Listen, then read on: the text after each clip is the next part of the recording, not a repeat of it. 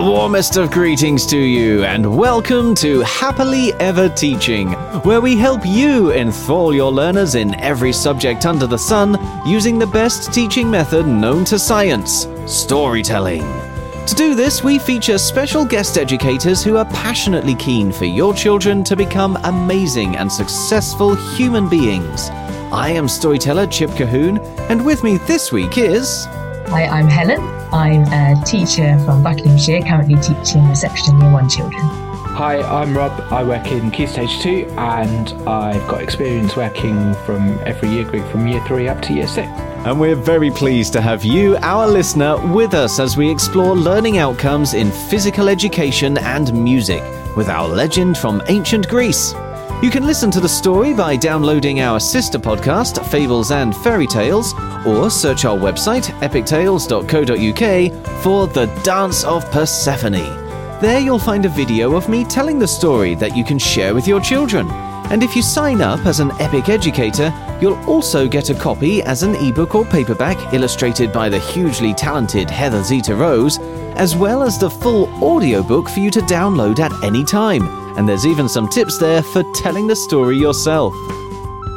Right now, though, let's continue our discussion with Helen and Rob here. And uh, having brought everything neatly together in our DT episode yesterday, this big fruit salad celebration, um, we are, we, I suppose we, we can celebrate now. We can get some dance in. The, the story is, of course, called The Dance of Persephone. So um, we weren't trying to necessarily nudge you in that direction, but I think you've you've both jumped on it, have you? The the dancing element of the story. Yeah, we have. Absolutely. I mean, you, you couldn't not not use this in it for this story.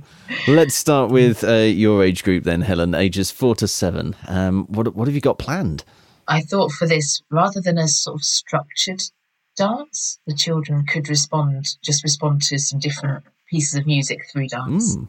So listening to some meadowy music. I'm not sure. I'm not sure what that exactly means, but in my mind, it's um, sort of English pastoral, Vaughan Williams kind of meadowy, lovely, sunny day okay. music, and just get them to respond through dance hmm. um, to to that music because it's very makes you feel a very certain way. And what's lovely about the early years is you don't get quite so much self consciousness. You do sometimes. And I always say, when it's something like this, when it's something where the children are just being expressive and responding in their own way, if there's a few children that actually don't feel comfortable joining in, I don't make them join in mm. uh, because I was that child and I have horrific memories of being forced to do things. Um, mm. So now I don't have to do it if you don't feel comfortable.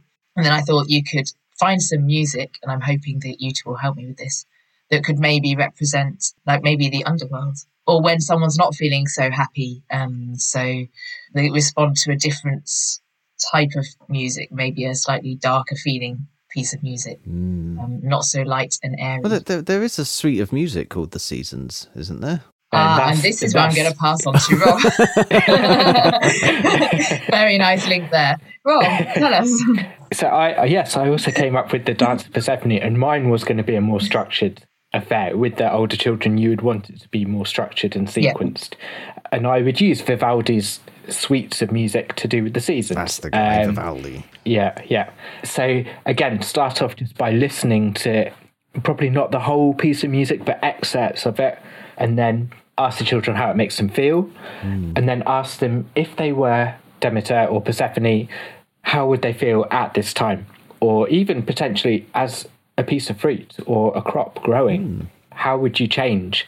So, because I, I again, the self consciousness comes more and more to the fore the older you get. You mm. may want your some children to act as or dance as farmers potentially when it's a, a more definite action and you know what you're going to do yeah. rather than yes. okay I want you to be a pomegranate tree oh goodness me, we're going to do a pomegranate dance in early years. Yes, yes, which is a lot more abstract and requires uh, a bit more freedom of thought to go. Oh, if I uh, like, what would I be doing during autumn if I was a pomegranate.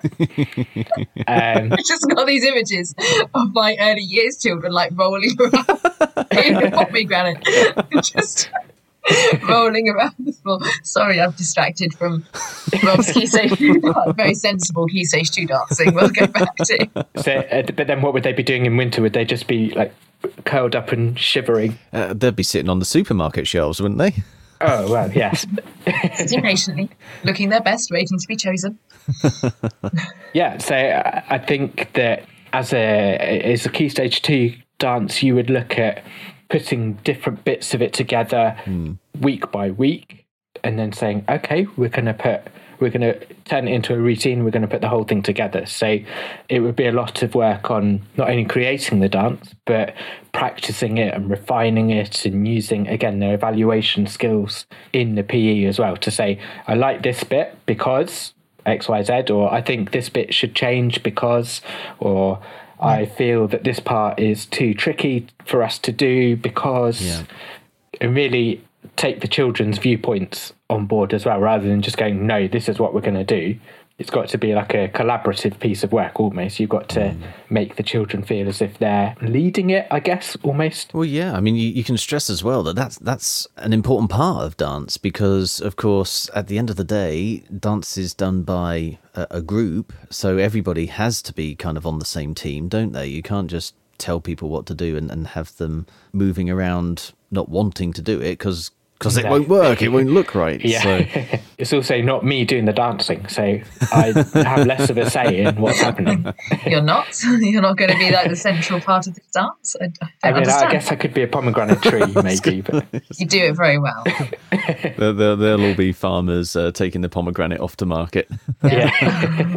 As uh, I mean, we, we've sort of um, crossed a line from physical education to music quite quite neatly. Yeah, I was thinking. So there we go. We've changed the title of this episode, just like that. um, but you, you mentioned Helen about um, meadowy music, and uh, I was thinking, you know, f- folk songs are a bit like that, aren't they? Yeah. Um, and the the song that we've put into the dance of Persephone is Mueson grapes, Mueson barley. It's very similar to a song you may have heard of, which is I like the flowers, I like the daffodils. oh yes. I Yeah. like the mountains. I like the rolling hills. All, all of that one. Um, yeah, I know and- that one. And of course, you you have folk songs like this, which do make use of the the world around you, and they're also rounds as well. That They're songs of the people. They they get people all singing together. They're really easy to learn. That's something you can bring in with this story, right? Not just Yeah. making all of this Can- up.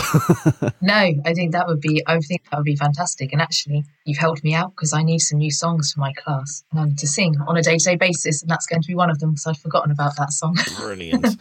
If you use the one from the Dance of Persephone, then it is tied in with the story, and you're teaching a bit of Greek as well. there you go. And like Rob said with your learners uh, back in our English episode, Rob, you know, really wanting to learn new languages, you've got one off the shelf right here. yeah, go. yeah, pre-packaged. I was also thinking, uh, Rob was talking about the Four Seasons. That's a very clear uh, music link for the children doing Vivaldi's Four Seasons, and I thought it would be a really interesting activity to play snippets of the Four Seasons. This would probably be older children, but it might not be because it, you know it can be sort of to a certain extent subjective, but the actual outcome is is not subjective. And play them snippets and discuss which season they think it's representing. So the instruments used, the sound, the pace, all of those musical terms that I've forgotten since doing music. When you said uh, the the four seasons there, I really thought you were going to go on to using Frankie Valli in some way. I should have done. That's all we have time for today, folks, and indeed for Persephone. If you try out any of these ideas, or if you'd like us to help you teach a topic you are soon to cover with your young learners, please let us know on social media using at Teach Happily, or leave us a review using your favourite podcast app. Please do also share this podcast with your colleagues and help us start a story led revolution in classrooms around the world so children everywhere can learn in a way that's effective, memorable, and enjoyable all at the same time. We'll be back next week to explore how we can expand the minds of our children with a classic Japanese folktale involving both underwater travel and time travel. But right now, it only remains for us to say cheerio, and we hope to hear your story soon. So, cheerio! And And we hope to hear your story soon.